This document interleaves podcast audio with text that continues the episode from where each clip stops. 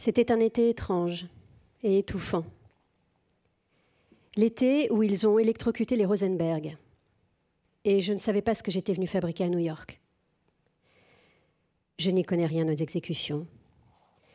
L'idée d'être électrocuté me rend malade et les journaux ne parlaient que de ça.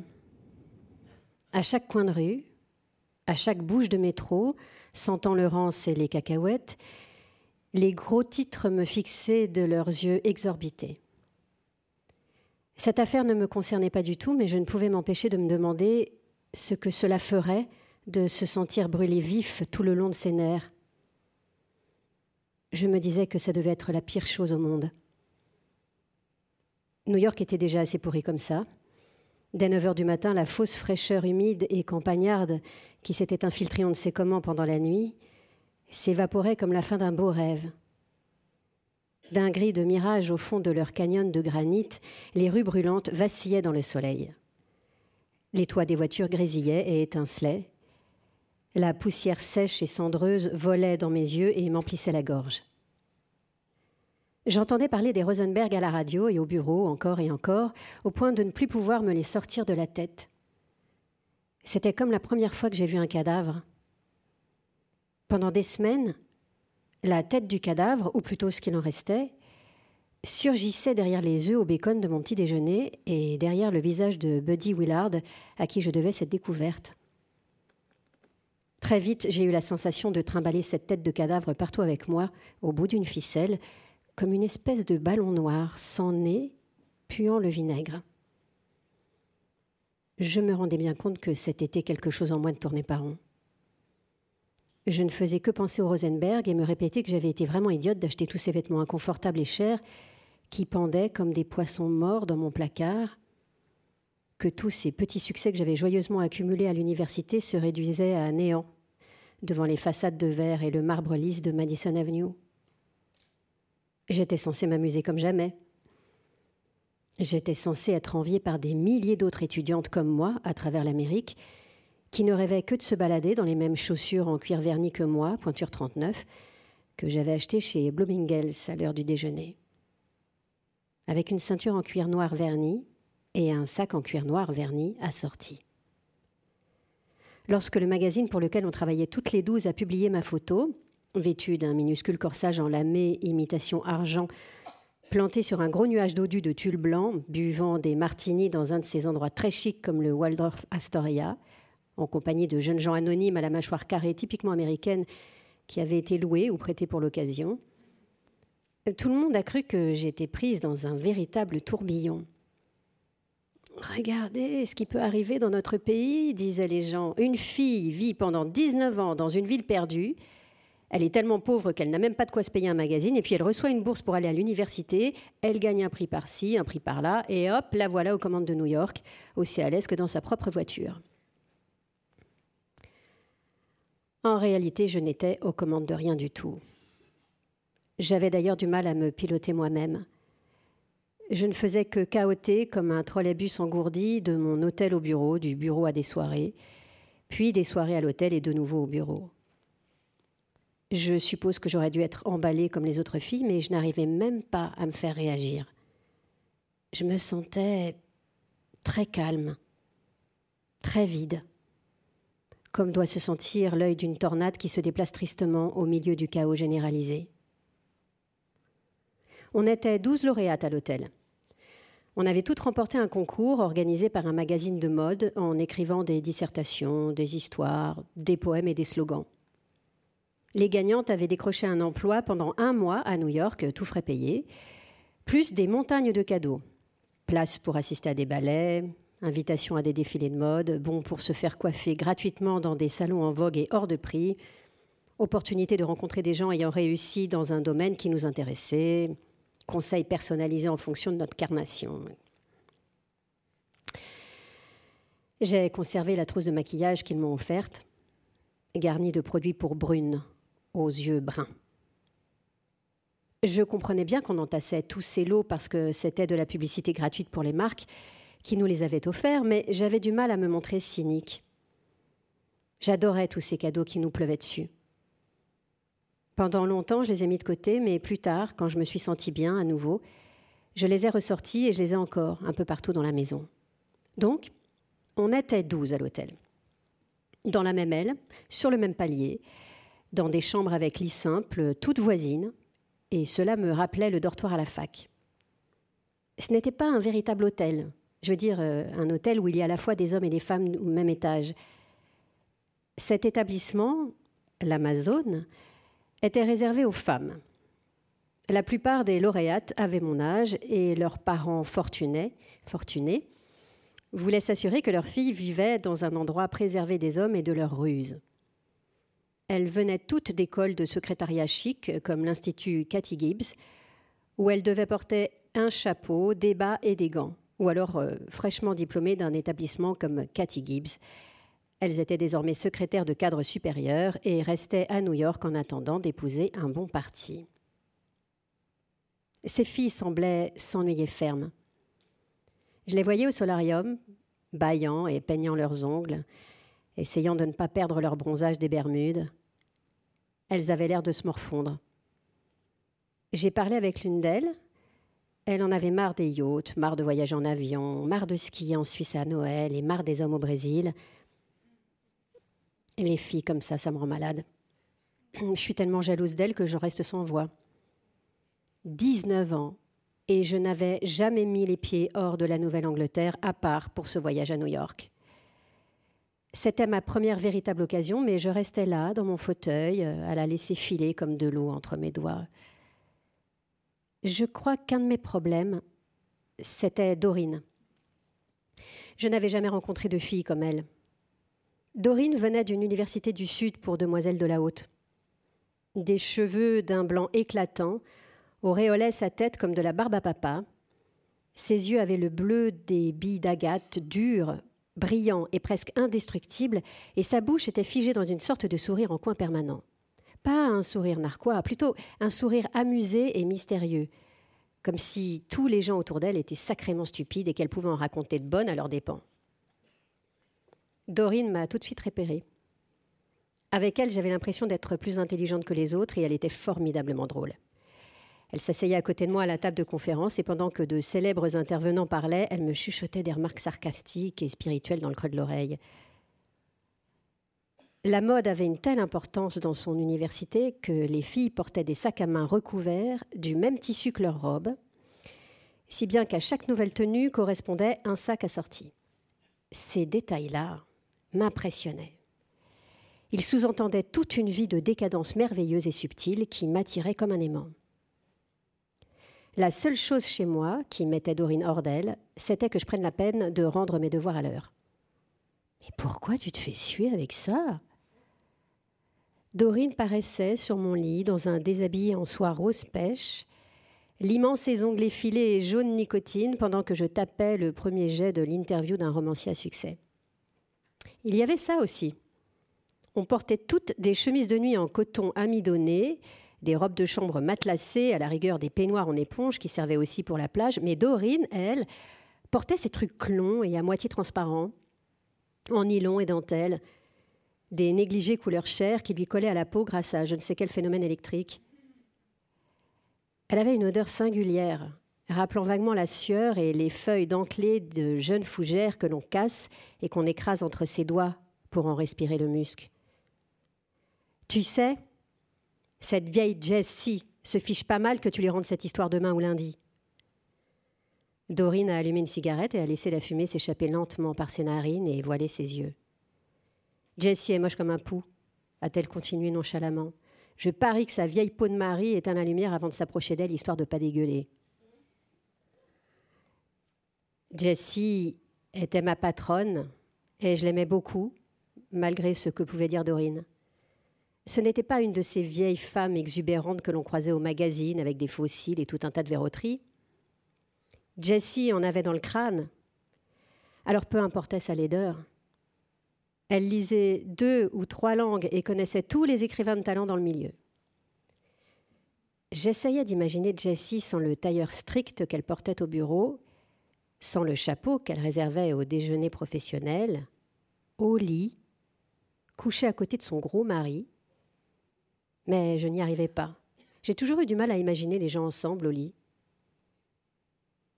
Jessie voulait m'enseigner quelque chose. Toutes les vieilles dames que j'ai connues ont systématiquement voulu le faire, mais tout à coup, je me suis dit qu'elle n'avait plus rien à m'apprendre.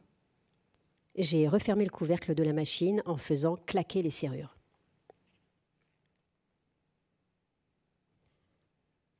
Allô?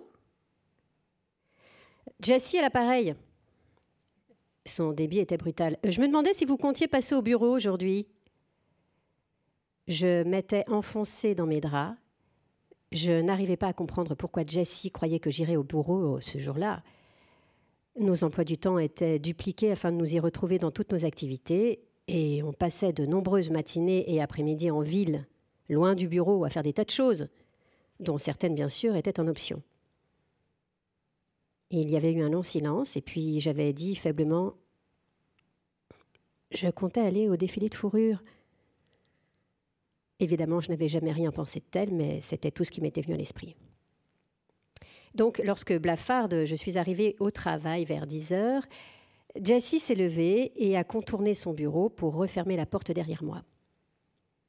Je me suis assise face à elle, sur la chaise pivotante derrière ma table de secrétaire et elle s'est assise face à moi sur sa chaise pivotante derrière son bureau. À la fenêtre, des plantes vertes en pot, disposées sur des étagères et des étagères, poussaient dans son dos comme un jardin tropical. Votre travail ne vous intéresse pas, Esther? Euh, Si, euh, si, ben si, beaucoup même. Ai-je répondu. J'ai eu envie de crier, comme si cela pouvait rendre mes paroles plus convaincantes, mais je me suis contrôlée. Toute ma vie, je m'étais répété qu'étudier, lire, écrire et travailler comme une folle était ce que je voulais, et cela semblait vrai. Je faisais tout correctement. J'obtenais d'excellentes notes, et quand je suis entrée à l'université, personne n'aurait pu m'arrêter. J'étais la correspondante de la Gazette de la ville à la fac rédactrice d'un magazine littéraire et secrétaire du comité d'honneur, une institution populaire qui gérait les infractions aux règles de l'université, mais aussi sociale, et décidait des sanctions à appliquer. Une célèbre poétesse et professeure qui enseignait dans mon établissement me parrainait pour entrer dans les plus grandes universités de la côte Est, avec des promesses de bourse jusqu'à la fin de mes études. Maintenant, je faisais un stage auprès de la meilleure rédactrice en chef d'un magazine de mode à caractère intellectuel, et je trouvais encore le moyen de faire ma tête de mule. Tout m'intéresse. Mes mots sont tombés sur le bureau de Jessie en émettant le son creux de fausses pièces de monnaie. J'en suis ravie, a répondu Jessie d'un ton légèrement irrité. Vous pouvez apprendre beaucoup pendant ce mois passé au magazine. Il suffit de retrousser vos manches. La fille qui vous a précédé semblait se moquer de tous ces défilés de mode. Elle est passée directement de ce bureau au Time. Mon Dieu, ai-je répondu de la même voix sépulcrale. Ça a été rapide. Ah, évidemment, il vous reste encore une année d'études, a poursuivi Jessie avec un peu plus de douceur. Que comptez-vous faire une fois votre diplôme en poche? J'avais toujours pensé que mon projet était d'obtenir une bourse généreuse pour un troisième cycle ou bien une aide pour aller étudier à travers l'Europe. Je pensais ensuite enseigner, écrire des recueils de poèmes et puis devenir euh, rédactrice dans un magazine quelconque. D'habitude, je parlais volontiers de tous ces plans. Je ne sais pas vraiment. J'ai ressenti un choc profond en m'entendant donner cette réponse parce qu'à l'instant où je l'ai formulée, j'ai su que c'était vrai. Cette réponse sonnait vraie et je l'ai reconnue. De la même façon que vous reconnaissez une personne qui a traîné pendant des années près de chez vous et qui soudain se présente à votre porte et déclare être votre père, ou vous ressemble tellement que vous, avez, vous savez qu'il s'agit réellement de votre père et que l'homme que toute votre vie vous avez pris pour tel n'est qu'un imposteur, euh, non, vraiment, je ne sais pas. Euh, vous n'irez pas loin comme ça. Jessie s'est mise à réfléchir. Quelle langue parlez-vous? Oh, un peu le français, et j'ai toujours voulu apprendre l'allemand. Depuis cinq ans, je répétais à qui voulait entendre que je souhaitais apprendre l'allemand. En Amérique, pendant la Première Guerre mondiale, quand ma mère était petite, elle parlait allemand et les gosses à l'école lui lançaient des pierres. Mon père, mort quand j'avais 9 ans, parlait aussi cette langue. Il était originaire d'un hameau maniaco-dépressif planté en plein cœur sombre de la Prusse. Mon frère cadet était à Berlin dans le cadre du programme Experiment in International Living et il parlait l'allemand comme un autochtone. Ce que je m'étais de dire, c'est que chaque fois que j'ouvrais un dictionnaire ou un livre d'allemand, mon esprit se fermait comme une huître à la seule vue de ces lettres épaisses, noires et barbelées. J'ai toujours pensé travailler dans l'édition. Je cherchais un fil conducteur qui me permette de retrouver mes bonnes vieilles qualités de baratineuse. Je crois que je vais postuler dans une maison d'édition. Il faudrait parler le français et l'allemand, m'a rétorqué Jessie sans la moindre pitié, et même plusieurs autres langues, l'espagnol, l'italien, mieux encore, le russe. Tous les ans, en juin, des centaines de filles débarquent à New York et s'imaginent qu'elles vont faire carrière dans la presse. Pour y parvenir, il faut proposer quelque chose qui sorte de l'ordinaire. Vous devriez apprendre des langues. Je n'osais pas dire à Jessie qu'il ne me restait pas une minute de libre dans mon emploi du temps de dernière année pour m'inscrire en langue.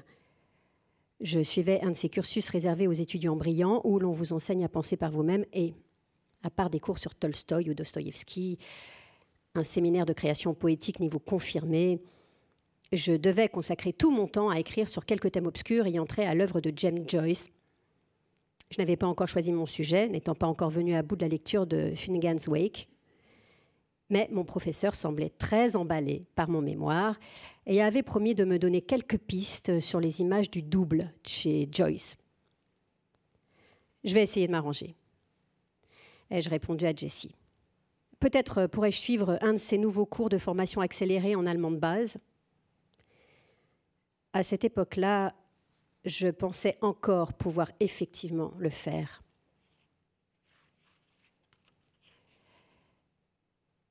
Jessie m'a tendu une liasse de manuscrits et m'a parlé beaucoup plus gentiment. J'ai passé la fin de la matinée à lire des histoires, à taper ce que j'en pensais sur les feuilles de papier rose qu'on utilisait pour communiquer avec les autres services, et à adresser mes rapports au bureau de la rédactrice dont dépendait Betsy, laquelle les lirait le lendemain. Jessie m'interrompait de temps en temps pour me donner des conseils ou pour me raconter des potins.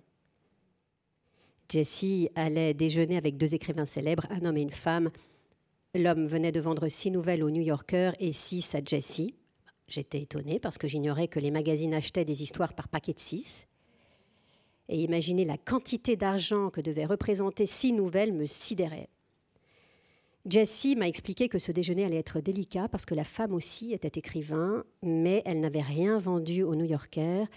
Et en cinq ans, Jessie n'avait publié qu'une seule de ses histoires. Jessie devait flatter l'homme qui était plus célèbre, sans pour autant blesser la femme qui l'était moins. Lorsque les chérubins du coucou de Jessie ont battu des ailes et porté leurs petites trompettes dorées à leur bouche pour produire douze notes à la queue Jessie m'a dit que j'avais assez travaillé pour la journée, que je pouvais aller rejoindre les autres pour la visite des locaux du Ladies' Day, le banquet et la première du film. Elle me verrait le lendemain, de bonne heure et en pleine forme. Elle a ensuite enfilé la veste de son tailleur par-dessus son chemisier lilas, a épinglé un chapeau orné de lilas factice sur le sommet de sa tête, s'est vaguement poudré le nez, puis a ajusté ses grosses lunettes. Son allure était désastreuse. Mais une grande sagesse émanait de sa personne. En sortant du bureau, elle m'a tapoté l'épaule de sa main gantée de lilas. Ne vous laissez pas abattre par cette méchante ville. Je suis restée quelques minutes tranquillement assise sur ma chaise pivotante à penser à Jessie.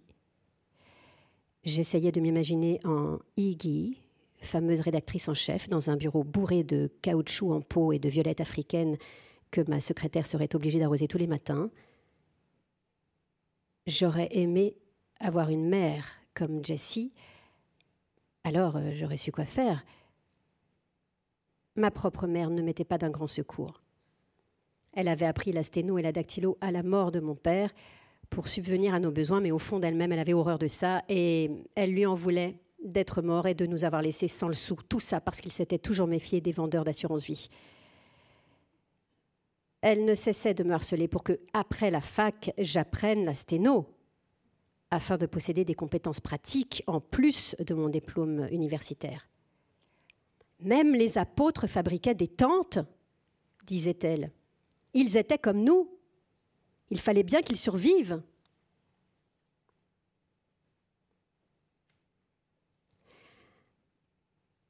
Allô? C'était une voix d'homme. Est-ce bien euh, mademoiselle Esther Greenwood?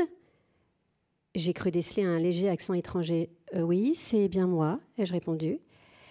Ici, Constantin, machin truc chose. J'ai pas compris son nom. J'ai juste entendu qu'il était plein de S et de K.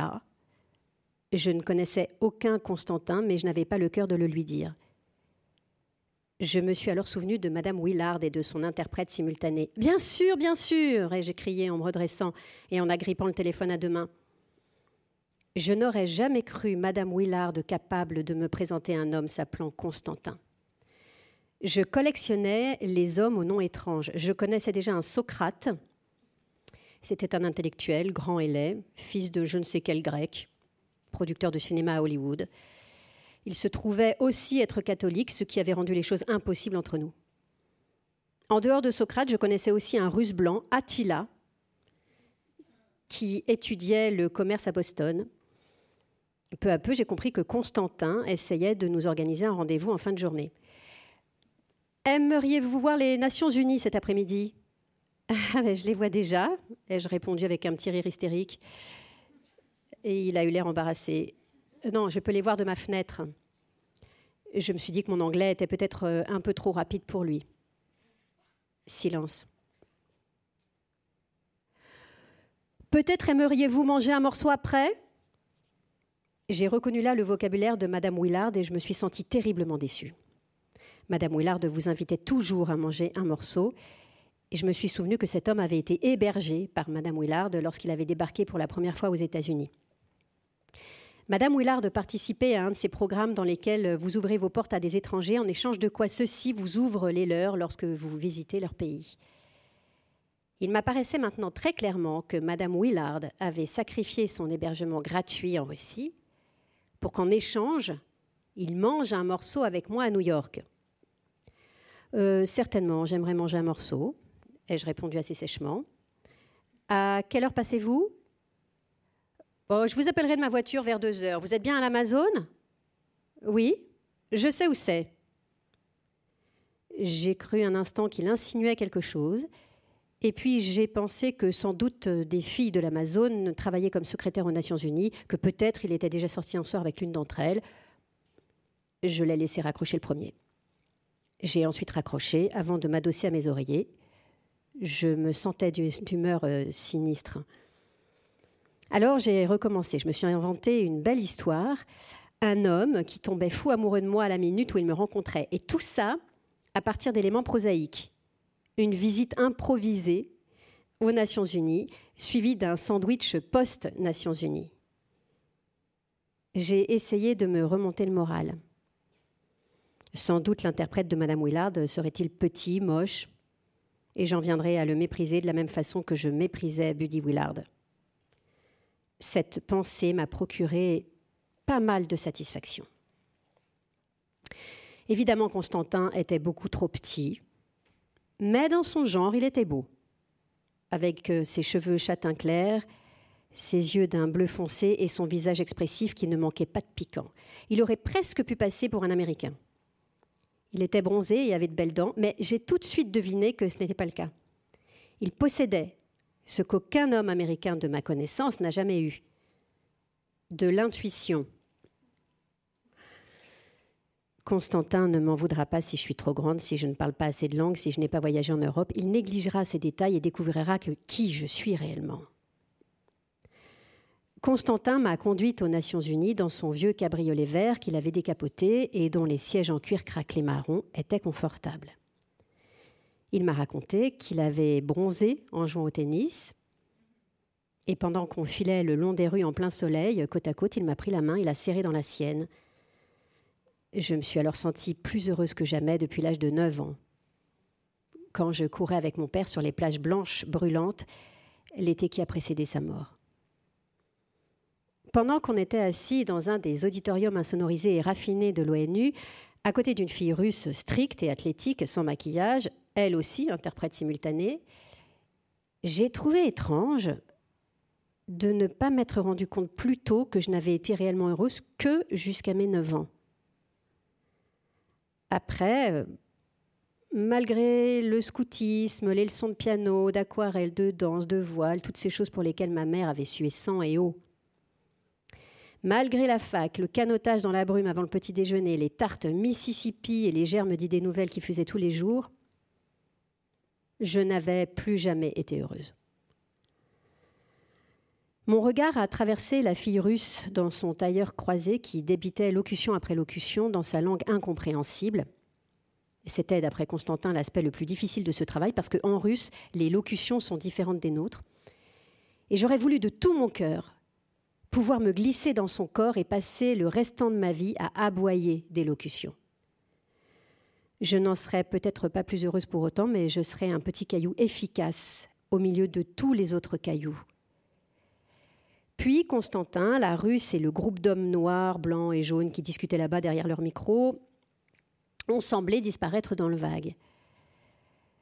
Je voyais leurs bouches s'ouvrir et se fermer sans un bruit, comme s'ils étaient sur le pont d'un navire en partance, m'abandonnant au milieu d'un silence immense.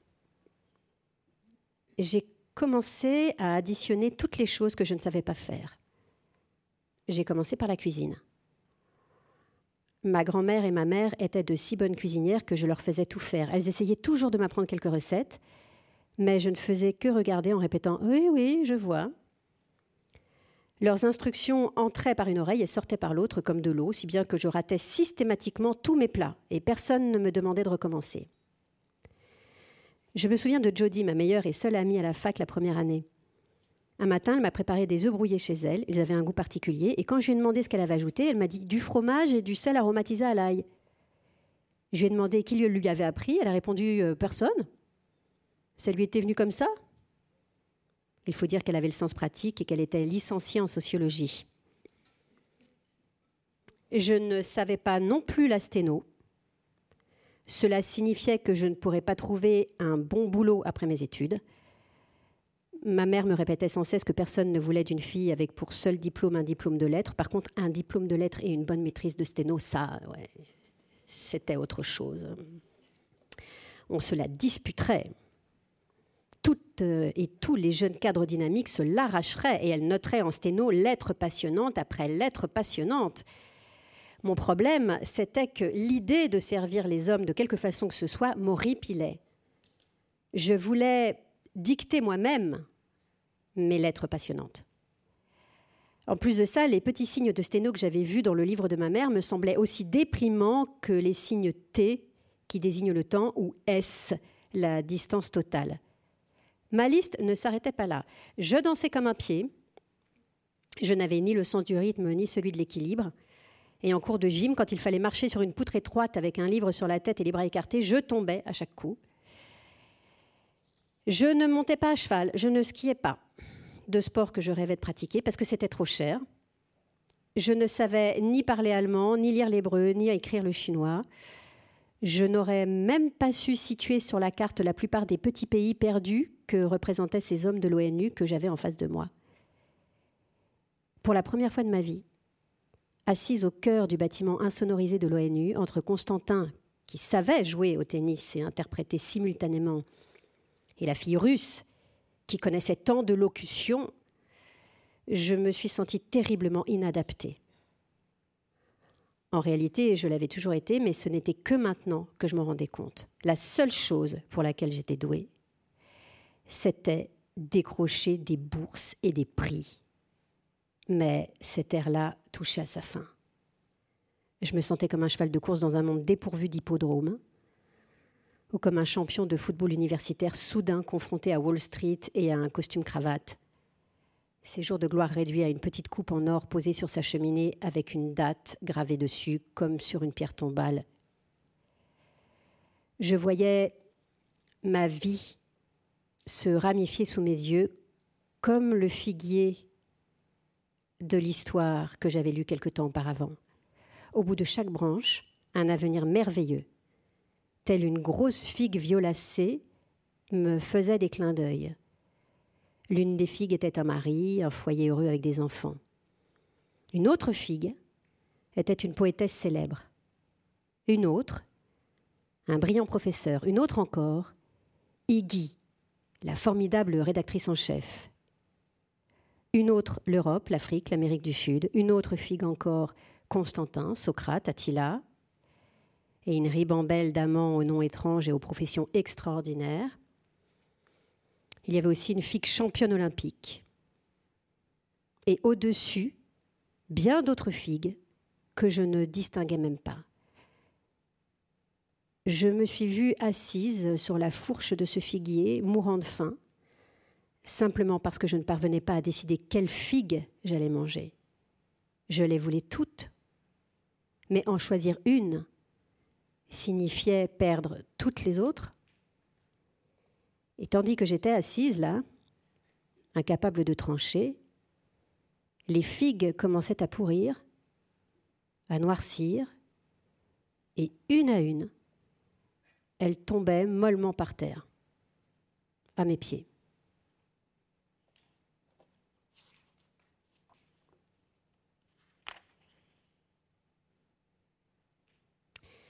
Quand Constantin m'a demandé si j'accepterais de monter chez lui pour écouter des disques de balalaïka, j'ai souri intérieurement. Ma mère m'avait toujours recommandé de ne jamais, sous aucun prétexte, aller dans la chambre d'un homme après une sortie, car cela ne pouvait signifier qu'une chose. J'adore la balalaïka, ai-je répondu. La chambre de Constantin avait un balcon qui surplombait le fleuve et on entendait le raffut des remorqueurs plus bas dans l'obscurité. Je me sentais émue, pleine de tendresse et absolument certaine de ce que je m'apprêtais à faire. Je savais que peut-être je tomberais enceinte, mais cette pensée était floue, lointaine et ne me gênait pas le moins du monde. Il n'y avait aucun moyen fiable à 100% de ne pas tomber enceinte, affirmait un article que ma mère avait découpé dans le Reader's Digest et qu'elle m'avait envoyé à la fac. Euh, ce papier était écrit par une avocate mariée, mère de famille.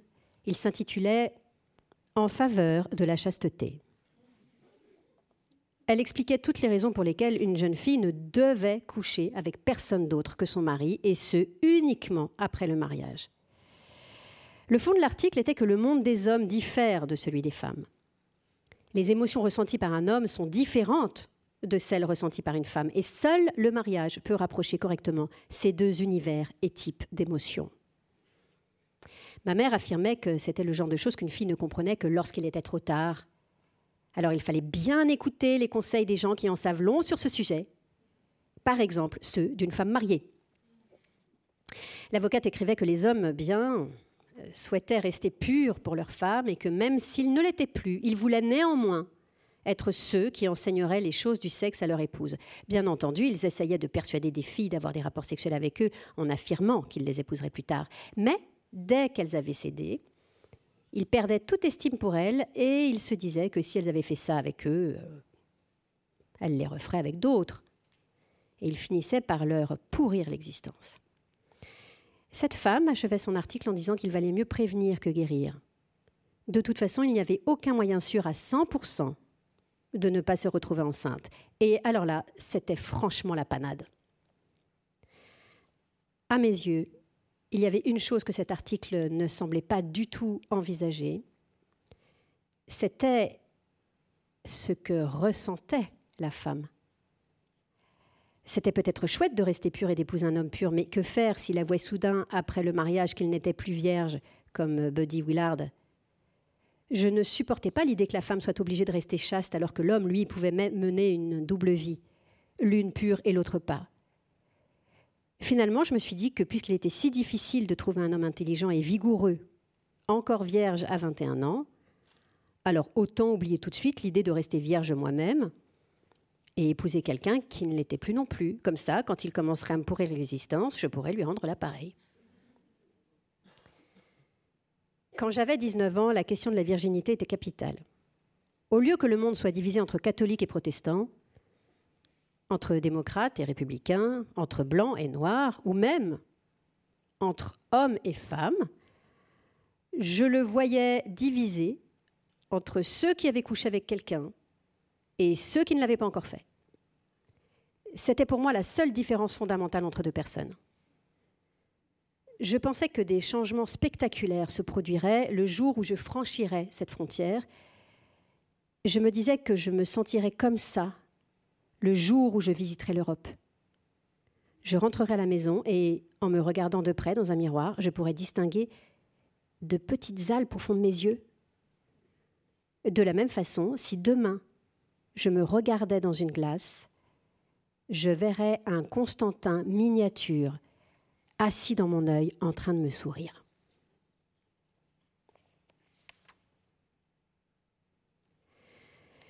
Je suis tellement contente de savoir qu'ils vont mourir.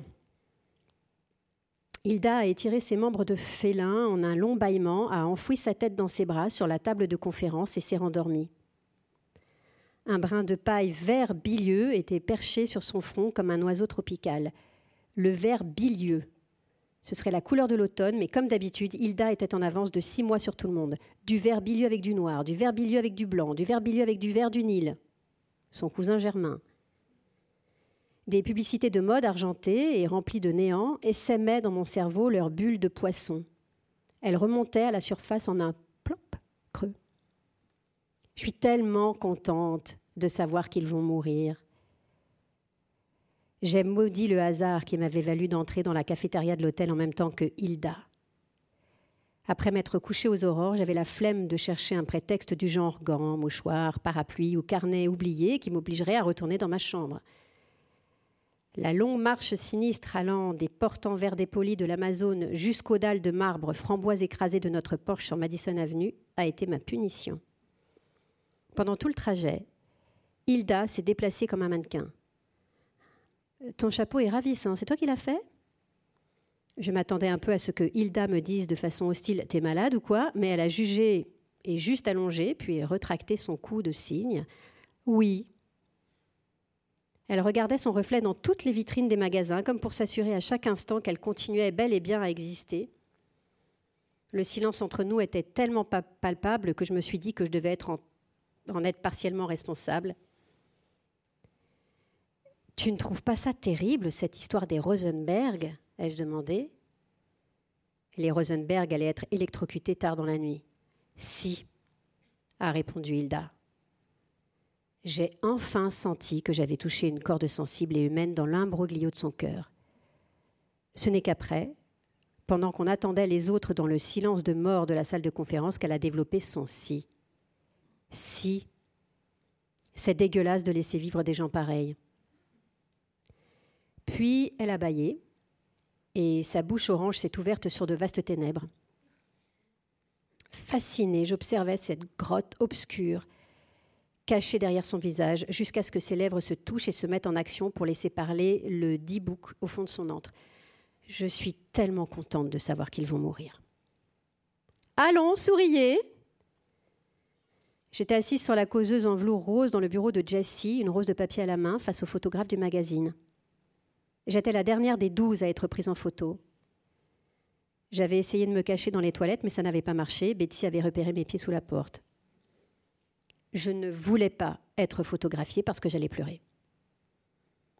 Je ne savais pas pourquoi j'allais pleurer, mais je savais que si quelqu'un m'adressait la parole, me regardait d'un peu trop près, les larmes jailliraient de mes yeux, les sanglots éclateraient dans ma gorge et je pleurerais pendant une semaine. Je sentais les larmes déborder et se répandre en moi comme de l'eau dans un verre trop plein en équilibre. C'était la dernière série de photos avant le départ en impression du magazine et notre retour à Tulsa, Biloxi, Tinek ou Coos Bay. Enfin, toutes nos villes d'origine. On était censé être photographié avec un accessoire symbolisant ce qu'on voulait faire plus tard. Betsy tenait un maïs pour montrer qu'elle voulait épouser un fermier. Hilda tenait la tête chauve et sans visage d'un mannequin de chapelier pour montrer qu'elle voulait dessiner des modèles de chapeaux. Dorine tenait un sari brodé d'or pour montrer qu'elle voulait devenir assistante sociale en Inde. En fait, elle m'avait avoué qu'elle n'avait pas du tout l'intention, qu'elle voulait seulement pouvoir tripoter un sari. Et quand ils m'ont demandé ce que je voulais faire, j'ai répondu que je n'en savais rien. Mais si, tu sais bien, a répondu le photographe. Elle veut tout être à la fois, a répondu Jessie avec humour. J'ai dit que je voulais être poète. Alors, ils se sont partis à la recherche de ce que je pourrais bien tenir. Jessie a suggéré un recueil de poèmes, mais le photographe était contre, il trouvait ça trop banal. Il fallait que ce soit quelque chose qui suggère la source d'inspiration des poèmes. Finalement, Jessie a enlevé sa longue rose en papier qui était épinglée sur son chapeau du jour. Le photographe a joué avec ses spots blancs brûlants. Montre-nous à quel point tu es heureuse d'écrire des poèmes. Je regardais fixement le ciel bleu derrière les caoutchoucs sur le rebord de la fenêtre de Jessie. Quelques petits nuages théâtraux naviguaient dans le ciel de la droite vers la gauche. J'observais le plus gros comme si, lorsqu'il disparaîtrait, j'aurais la chance de disparaître avec lui. Je sentais qu'il était très important que je garde ma bouche bien droite. Souriez Finalement, sagement, comme la bouche d'une poupée de ventriloque, les commissures de ma bouche ont commencé à se relever. Eh a protesté le photographe comme s'il avait soudain un pressentiment. On dirait que tu vas pleurer. je n'ai pas pu me retenir. J'ai enfoui mon visage dans le dossier de velours rose de la causeuse de Jessie et immense soulagement. Les larmes salées et les tristes bruits qui avaient rôdé en moi toute la matinée ont éclaté dans la pièce. Quand j'ai relevé la tête, le photographe avait disparu. Jessie également.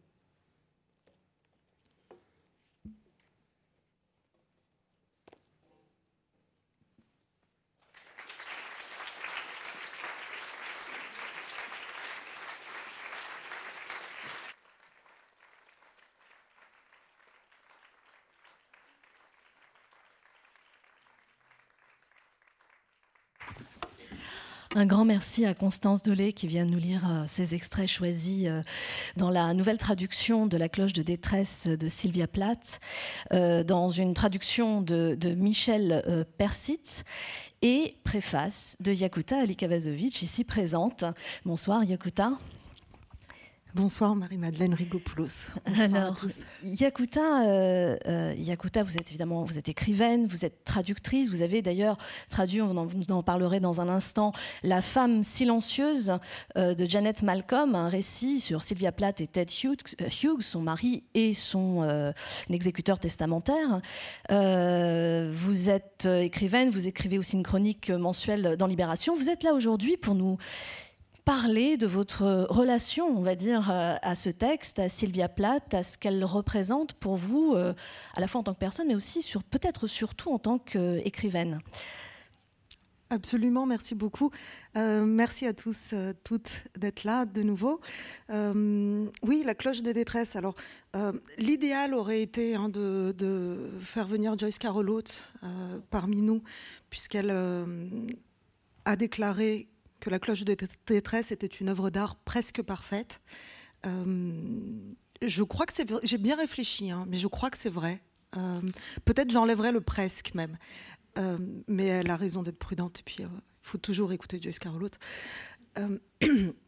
voilà, La cloche des détresses, cette particularité d'être le seul roman de Sylvia Plath, surtout connu pour sa poésie son seul roman publié. C'est pas le seul qu'elle a écrit. Euh, elle a écrit un livre juste après, qui était censé être un cadeau pour son mari, le poète anglais, poète très renommé, euh, très célébré, Ted Hughes. Euh, c'était un roman, j'aimerais beaucoup lire ce roman, ce roman n'existe pas, un roman sur l'union heureuse d'une américaine et d'un anglais. Euh, c'était censé être un cadeau d'anniversaire pour Ted. Elle l'a détruit à l'été 62 en, pendant une, crise de couple, la, grande, la grande crise de, leur union. Euh, il y a eu ensuite un, texte, un roman inachevé qui s'appelle Double Exposure, euh, qui a été retrouvé dans ses, dans ses papiers, puis perdu, puis peut-être de nouveau retrouvé. Puis on a l'impression qu'il rétrécit au fur et à mesure, parce qu'au début, on, laissait penser qu'il faisait une cent cinquantaine de pages. Aux dernières nouvelles, finalement, ça aurait été à peine 60. C'était un, roman comme La cloche de détresse, semi-autobiographique, au moins semi-autobiographique, euh, traitant des, infidélités de, de Ted Hughes. Donc La cloche de détresse est un roman qui paraît en 1963 et qui paraît sous pseudonyme, sous le pseudonyme de Victoria Lucas. Euh, pourquoi? Euh, Parce qu'il est euh, explosif. Il est explosif tout d'abord pour des raisons personnelles, pour Sylvia Plath, puisqu'il est inspiré de sa propre vie, de sa propre expérience de la dépression, de sa propre expérience de l'hôpital psychiatrique, des traitements. Il est aussi inspiré de ses proches, envers lesquels, vous l'avez entendu, elle est tout sauf tendre. Euh, c'est donc pour protéger à la fois euh, sa vie privée, euh, son expérience personnelle, mais peut-être surtout ses proches et notamment sa mère, que le livre est d'abord publié sous pseudonyme, sous le nom de Victoria Lucas. Il sort en 63 en Grande-Bretagne. Il faudra attendre une dizaine d'années pour qu'il paraisse aux États-Unis. je pense qu'on y, on y reviendra. Et 63, c'est une année intéressante, puisque c'est l'année où sont publiés deux textes très importants.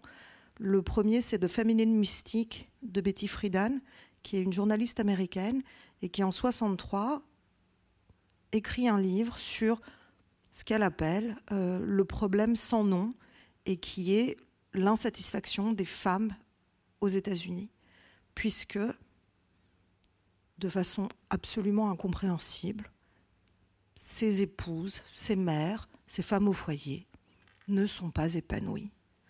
Comment? Pourquoi voilà, donc c'est un texte fondamental euh, de féminine mystique. Il y a aussi un autre livre qui paraît cette année-là, euh, euh, qui est un livre de la poétesse Adrienne Rich que Sylvia Plath aime beaucoup et qui s'appelle Snap, Snapshots of a Daughter-in-Law, instantané d'une belle fille ou dans une série de poèmes où une, une bru s'adresse à sa belle-mère et elle lui reproche de la, de la restreindre, de la, de la cantonner à ce rôle traditionnel, et elle lui reproche aussi, et c'est ça qui est euh, intéressant et, novateur chez, chez Rich, elle lui reproche aussi d'avoir elle-même une vie insuffisante. Euh, voilà, donc c'est à ce moment-là euh, que paraît La cloche de détresse, qui a moins de retentissement au moment de sa parution en Angleterre que ces deux ouvrages qui paraissent au, aux États-Unis. Et il faudra attendre ensuite les années 70 pour la publication américaine et là, euh, la consécration américaine. Sylvia Plath, je le rappelle, est une américaine qui vit, qui vit en, Angleterre. 63, euh, c'est l'année où elle se suicide. 63, c'est l'année où elle se suicide, absolument. Euh, peu après. Avoir terminé le, roman. le roman, absolument. Elle est, euh, elle est née en, 1932, elle est morte en 1963, donc évidemment très très jeune.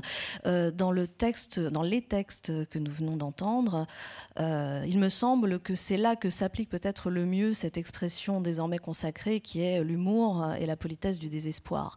Elle est extrêmement drôle, euh, on peut dire aussi acerbe, euh, elle, est, euh, elle est sans concession. et évidemment, à travers tout cet humour transparaît une détresse absolue.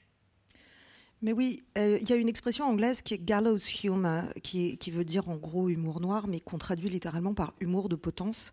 il y a quelque chose de cet humour-là dans La cloche de détresse, qui est donc la série d'une, la, la, pardon, le récit d'une descente d'un désamarrage, d'une descente dans la dépression. Et il y a un moment qui est une scène extraordinaire du livre où euh, la narratrice double de Sylvia Plath. D'ailleurs, à un moment, on a entendu l'héroïne euh, veut faire un mémoire sur le double chez Joyce. Plath est l'autrice d'un mémoire sur le double chez Dostoïevski. Donc il y a comme ça, euh, on reconnaît très bien des, détails comme ça. donc elle se retrouve sur la plage et puis elle a décidé d'aller se noyer. Et en fait, elle ne comprend pas, parce que dans ses multiples tentatives de suicide, elle en fait toute une espèce de, série qui est en fait drôle. C'est terrible de rire de ça, mais c'est extrêmement drôle la façon dont elle le raconte. Et tout en étant drôle, elle pointe du doigt quelque chose qui est central et dans ce roman et dans un grand nombre de ses poèmes, c'est que il y a une espèce de rupture avec son propre corps. Son corps l'a trahie, elle s'estime trahie par son corps parce que son corps veut vivre. Et donc elle ne peut pas, elle n'arrive pas à se noyer. Et pourquoi je vous parlais d'humour de, potence Pourquoi je vous ai traduit littéralement cette expression? Parce que à ce moment-là, elle revient donc et puis elle se rappelle. Et c'est une image fulgurante, saisissante, euh, morbide, drôle euh, et très poétique. Elle se rappelle avoir déambulé avec une corde au cou, cherchant la poutre où se pendre. Et elle dit, mais je cherchais, et la corde pendait autour de mon cou comme la queue d'un chat roux. Et ce chat roux, là, à ce moment-là, c'est euh, vous l'avez tout de suite. Et à la fois, ça désamorce quelque chose, et à la fois, euh, pas du tout. Ça souligne le, ça souligne l'âpreté de la situation, ça souligne la causticité de ce regard. Là encore, dans, la très belle lecture de Constance Delay, on a entendu. C'est des petites choses, et c'est pour ça que c'est un grand roman, euh, parce que elle est à l'ONU et puis elle voit cet interprète du, russe, là, la russe, qui va la, la, plonger dans le désarroi. Et elle dit Mon regard traverse et oui, c'est un regard, le regard d'Esther dans ce roman, c'est un regard traversant, qui voit tout. Un peu plus tard, elle voit au fond de son ami là. Et je ne sais pas si vous avez été sensible à ça, mais il y a des images de vide qui se mettent à proliférer euh, dans, cette, euh, dans ce moment new-yorkais qui n'est que, que l'introduction en fait à la, à, la chute, à la dépression euh, sévère, clinique. et elle traverse les choses, elle est lucide vraiment au sens, au sens premier, sa vision extrêmement claire et sur son milieu, et sur l'hypocrisie sociale, et sur tout ce qu'on attend des uns et des autres, et sur le fait que euh, sa mère fait de la sténo, elle déteste ça, elle le dit au fond d'elle, elle le déteste, et elle veut quand même que sa fille fasse exactement ce qu'elle-même déteste faire, euh, c'est déchirant, et malgré tout, la lucidité ne la protège en rien. Alors comment faire? Que faire? Euh, et alors, donc on a dit semi-autobiographique. Ce qui est terrible, c'est qu'effectivement, la propre mère de Sylvia Plath va euh, faire de la sténo, va, taper les, travaux de recherche de, son époux. Euh, et Sylvia Plath va se retrouver aussi à, taper les, textes de son propre mari, Ted Hughes. Donc il y a une espèce de fatalité, sauf que c'est une fatalité qui est d'autant plus insupportable qu'elle a cette extra-lucidité qui fait que d'une certaine manière, elle sort de son corps et elle se voit faire ce qu'elle déteste faire et elle se voit faire ce qu'elle refuse fondamentalement de faire. Oui, je crois que c'est vraiment ça. Et cette sortie du corps, on la sent de temps en temps. À la fin, quand elle veut disparaître, quand elle veut devenir nuage, c'est beau, c'est presque, c'est presque Hamlet qui veut, s'évaporer comme ça. C'est une, image forte de, ce que la dépression peut faire. Mais avant la dépression, il y a ce regard constant sur soi, sur le monde, euh, où on se voit pris dans des courants qui, bien qu'on soit lucide, empêchent d'accéder à une liberté réelle. Euh, et c'est flagrant quand elle parle de son amie là au coup de cygne, euh, et qu'elle dit elle se, elle se, regarde dans toutes les vitrines comme pour vérifier qu'elle existe encore. Euh, cette espèce d'oscillation entre l'être et le non-être, espèce de petit vernis comme ça qui cache en fait un grand néant, elle est très sensible à ça, et elle est très sensible à ça dans la mesure où c'est provoqué socialement. C'est provoqué par les attentes qu'on a pour ces jeunes femmes, qui sont des attentes euh, extrêmement débilitante. Et elle le dit, c'est très beau quand elle dit euh, Mais moi, je veux pas être sténo, moi, je veux écrire, moi, je veux dicter les lettres, je veux pas les prendre en dictée. Et malgré tout, euh, on est néanmoins dans la gang de son époque. Et oui, elle se retrouvera à taper les textes de Ted Hughes. Euh, elle se retrouvera également, quand elle parle de, sa, de son éditrice, là, de Jessie, il y a un moment que Janet Malcolm rapporte dans cette très belle enquête sur le devenir posthume et la possibilité d'une biographie réelle et réaliste de Sylvia Plath, euh, elle raconte que un moment, Ted Hughes et Sylvia Plath deviennent amis avec le rédacteur des pages poésie du Guardian, qui est un grand journal euh, britannique. Et il vient, et, en fait, Ted Hughes a tous les honneurs. Et le type a même pas compris que Sylvia, c'était la, personne dont il avait publié un poème une fois. Euh, donc voilà, il y a des choses comme ça qu'on retrouve qui sont extrêmement cruelles et d'autant plus cruelles qu'elles arrivent à une femme qui est intelligente et qui n'est pas dupe sur la question. Euh, et qui, euh, vous disiez, elle est, elle est, enfin, c'est une personne aussi de son temps, c'est-à-dire que euh, on le voit, notamment dans les textes qu'on a entendus tout à l'heure, ça reste une jeune femme de son époque, impressionnée aussi par ces jeunes filles riches qui s'habillent bien, qui, c'est-à-dire qu'elle a aussi une forme d'aspiration qui est presque atavique de, de d'être cette femme parfaite des, des, des, des, pages glacées des magazines, et finalement euh, on a le sentiment que non seulement elle se bat contre le monde extérieur, mais elle se bat aussi contre elle-même. Oui, oui, absolument. Et d'ailleurs, quand elle arrive euh, en tant que jeune américaine euh, en Grande-Bretagne, espèce de, de, royaume dévasté par de l'après-guerre où il fait froid tout le temps, où, les gens sont très stoïques, boivent du thé et ne se chauffent pas. elle détonne complètement parce que c'est une jeune fille pimpante, une jeune femme pimpante. Et il y a un témoignage aussi que, rapporte Janet Malcolm qui est très drôle où en fait on la voit, elle a une espèce d'assortiment de, valises euh, samsonites, blanches et dorées. Et elle est comme ça, comme un ange de lumière sur un, vieux quai gris euh, à attendre un train euh, anglais qui n'arrive pas. Et la, camarade de, de, la faculté, puisque c'est au moment où, où Sylvia Plath a une bourse Fulbright pour être à Cambridge, dit mais qu'est-ce que c'est que, que ça en fait? Qu'est-ce que c'est que cet énergumène Et elle se, elle se débattra avec ça. C'est une femme euh, coquette qui a le goût du beau, qui a le goût des belles choses. Euh, et évidemment, on lui reprochera autant ça que l'inverse. C'est-à-dire qu'au moment où elle se sépare de, de Hughes, au moment où elle euh, vit des choses très difficiles, elle a l'air d'une espèce de, prêtresse de la poésie confessionnelle qu'elle va devenir après sa mort. Euh, elle se lave plus les cheveux, euh, et, ça, on lui reprochera également. Donc c'est vraiment le lose-lose. Oui, c'est un peu, peu l'histoire d'une impossible rébellion, mais euh, l'impossible rébellion d'une figure totalement rebelle. Euh, elle, et d'ailleurs, euh, on peut y voir dans son, on peut voir dans son suicide la rébellion ultime, la seule possible, c'est-à-dire qu'elle elle va reprendre le pouvoir sur sa vie en y mettant fin. Oui, mais c'est. Euh, vous connaissez ce, peut-être un conte, enfin, je sais pas, l'histoire de des, des, deux souris qui tombent dans un pot de crème. Euh, et, elles sont, et le saut est, très lisse. Alors elles n'arrivent pas à remonter. Elles sont là. Et puis l'une dit Bon, euh, non, mais on n'y arrivera pas. Hop, elle se laisse couler et elle meurt.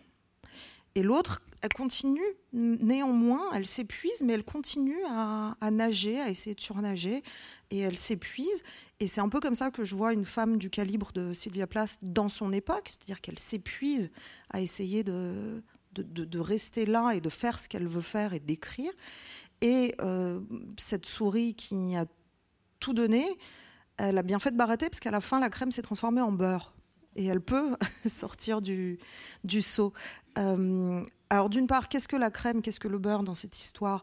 Euh, Pour moi, c'est l'œuvre de Sylvia Plath, c'est-à-dire qu'elle laisse quand même quelque chose qui est un socle incroyable, très souvent imité, mais très rarement égalé. Et il y a un critique littéraire qui dit euh, très bien que, Sylvia Plath, les, voix, les, esprits uniques, les voix uniques comme celle de Sylvia Plath sont finalement de très mauvais modèles, parce qu'on peut imiter leurs phrases, ces phrases comme ça, caustiques, ces phrases où le rythme saccadé des poèmes, mais on ne peut jamais que contrefaire leur intensité, leur sauvagerie.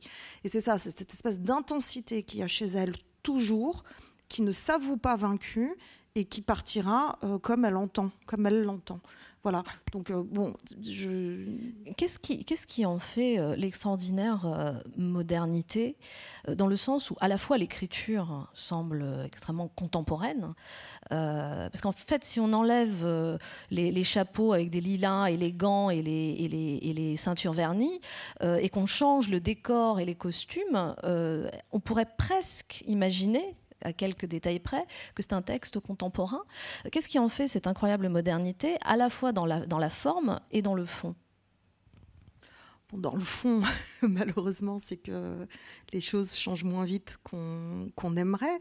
Il y, a il y, a beaucoup de, de changements, mais le, le fond du, du, double bind, de l'injonction contradictoire, reste sans doute très présent et reconnaissable pour des lectrices, des lecteurs de notre époque.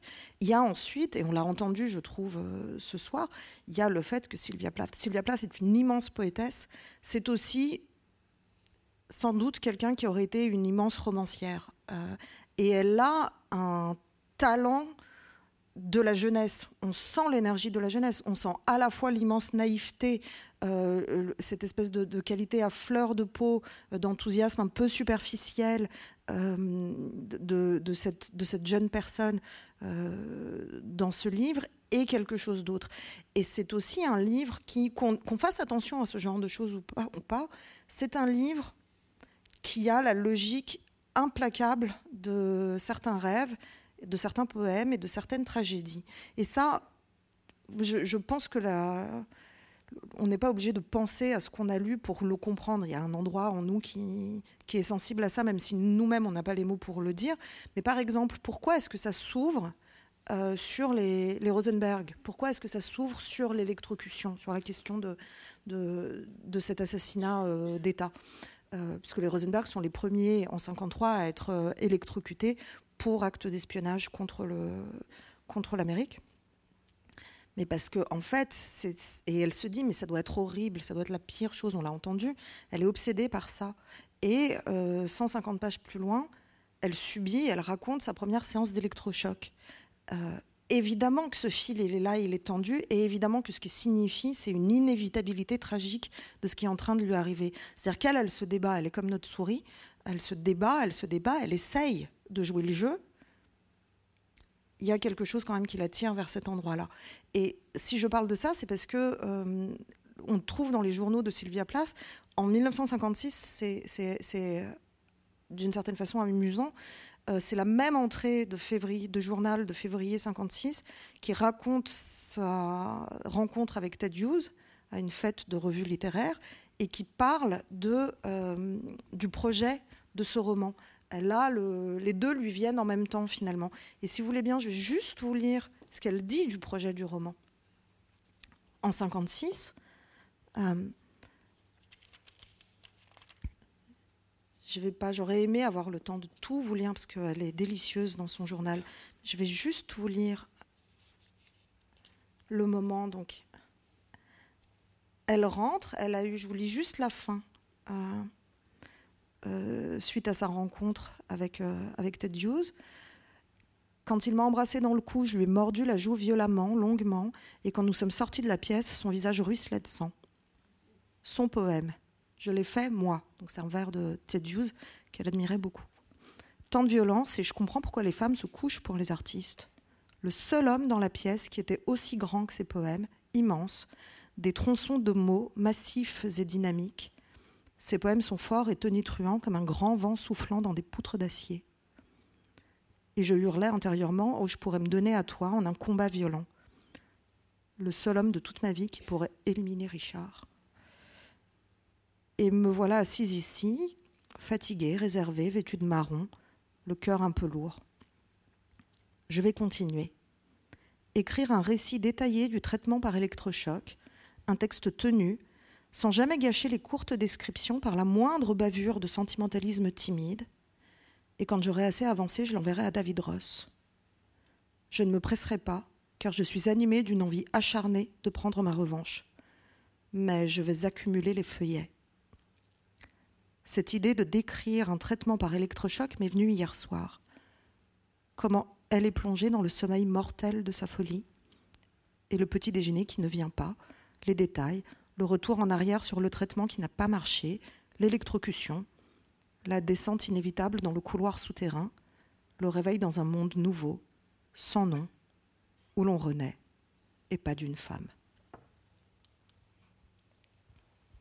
Elle, euh, on parle de son roman, mais bien sûr, c'est une poétesse. Euh, qu'est-ce qui fait, à votre sens, Yakuta, euh, la puissance de sa poésie?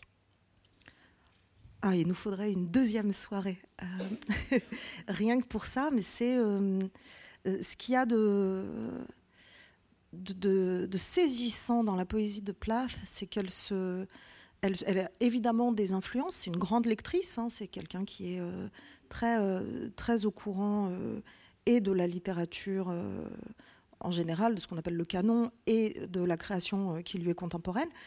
Mais on la voit très vite dans son premier recueil, Le, Colosse, on la voit se dépouiller vraiment de l'influence, ou en fait se l'incorporer à tel point que tout ce qu'elle ressort, ce sont des images qui semblent neuves, absolument neuves. Donc ça, c'est la première chose. Euh, la deuxième chose, je dirais euh, que c'est le moment. Euh, elle appartient en fait, on la, range dans ce courant qu'on appelle la poésie confessionnelle, de même que son amie Anne Sexton. Et Anne Sexton et Sylvia Plath sont deux grandes poétesses qui sont toutes les deux obsédées par la mort. Et elles en parlent tout le temps entre elles mais elles en parlent avec vraiment beaucoup d'énergie, presque une sorte de jubilation. Il y a un endroit euh, où Anne Sexton revient sur ça, et puis elle dit On parlait de la mort en mangeant des chips, c'était notre truc. Euh, et ça, c'est l'intransigeance de Sylvia Plath qui ne recule pas devant ça, devant cette, euh, cette fascination pour la mort, cette fascination pour le corps et le corps qui trahit et la lutte entre, euh, disons-le euh, rapidement, le, corps et l'âme euh, qui est très forte, qui est là, qui s'excuse jamais d'être là. Elle parle de tout ça dans sa, dans sa poésie et elle l'évoque avec des images qu'elle prend du quotidien. et n'importe quoi peut devenir un symbole poétique fort une image euh, chargée, ça peut être ce verre d'eau, ça peut être la tartine que vous mangerez demain matin. Euh, c'est euh, elle qui est obsédée par l'électrocution, elle électrise la vie quotidienne. Et je pense que ça, ça se sent encore aujourd'hui quand on lit sa poésie. Et elle est d'une sauvagerie, elle est d'une, elle n'est pas méchante, c'est pas ça. Le, elle est, elle ne s'excuse de rien dans sa poésie. Elle s'engouffre partout où il y a du trouble, partout où il y a quelque chose qui est qui est, qui pourrait être tabou jusque dans l'ambivalence qu'on éprouve soi-même face à la vie, elle y va, elle met le doigt là-dessus. Et il y a euh, quelqu'un qui disait de l'un de ses poèmes les plus connus, euh, qui s'appelle Dame Lazare, où elle a ce vers incroyable. Elle dit Mourir est un art. Et elle continue, j'ai peut-être la vocation, dit-elle. Et quelqu'un euh, compare ce, poème en disant Mais on n'a jamais rien lu d'aussi foudroyant et en même temps, c'est complètement tenu par le travail de la langue, le travail du rythme. Et euh, ce critique a une image que je trouve très belle. Il dit, mais c'est comme une berceuse, mais par Hieronymus Bosch. C'est la berceuse infernale.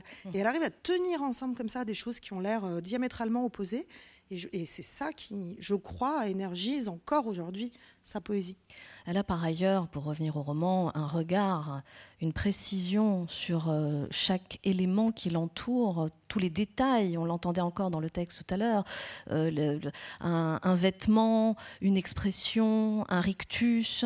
Euh, vous parliez de sauvagerie. Cette sauvagerie, elle a aussi dans la manière dont elle observe les gens. Vous savez, on, voit dans les documentaires les couleurs avec lesquelles voit les prédateurs. Et moi, j'ai le sentiment qu'elle regarde avec des couleurs différentes, mais qui sont en fait comme un scanner. et, et c'est sans concession. Et tout à l'heure, en coulisses, Constance Delay nous, nous parlait de Diane Arbus, et tout d'un coup, nous sommes dit, il y a quelque chose aussi de la photographie à la Diane Arbus. Elle arrive à saisir euh, des scènes qui seraient complètement anodines et à leur rendre une sorte d'intensité monstrueuse. C'est-à-dire qu'il y a euh, ce qui pourrait être presque la définition d'une forme de surréalisme euh, de, cette période-là, des années 50-60. Et moi, je suis très marquée par le, le, verre bilieux là qu'on a entendu. Et vous savez, ce verre acide là qui ronge un peu tout, ce verre des rayons X, ce verre des, vous parlez de scanner, ce verre du, ce comme ça médicalisé qui est, euh, qui entame. Elle a un regard qui entame, mais c'est un regard qui n'est pas malgré tout sans générosité. Et la générosité euh, chez la narratrice de Sylvia Plath, elle vient pas de la narratrice de Sylvia Plath, elle vient de Sylvia Plath et de, sa, de son grand amour des mots. Et en fait, son amour des mots, je crois, est tel que euh, même les choses les plus horribles, dites de cette façon-là, écrites de cette façon-là, gardent quelque chose d'une d'une tendresse, comme une sorte de blessure, comme une espèce de comme, si ses livres, sa poésie était hantée par un idéal qu'on ne sent pas, mais qui est quand même qui a à voir avec l'humanité à laquelle elle renonce pas. Euh, comme le temps qui nous, est imparti touche doucement à sa fin, peut-être dire quelques mots sur euh, euh, la place qu'elle a. Je le disais en début de discussion, elle vous a aussi touché en tant qu'écrivaine, pas seulement en tant que lectrice. mais vous n'êtes pas la seule. Elle a influencé, touché énormément d'écrivains, au point qu'aujourd'hui encore, on écrit sur elle, on se réclame d'elle. pourquoi, à votre avis?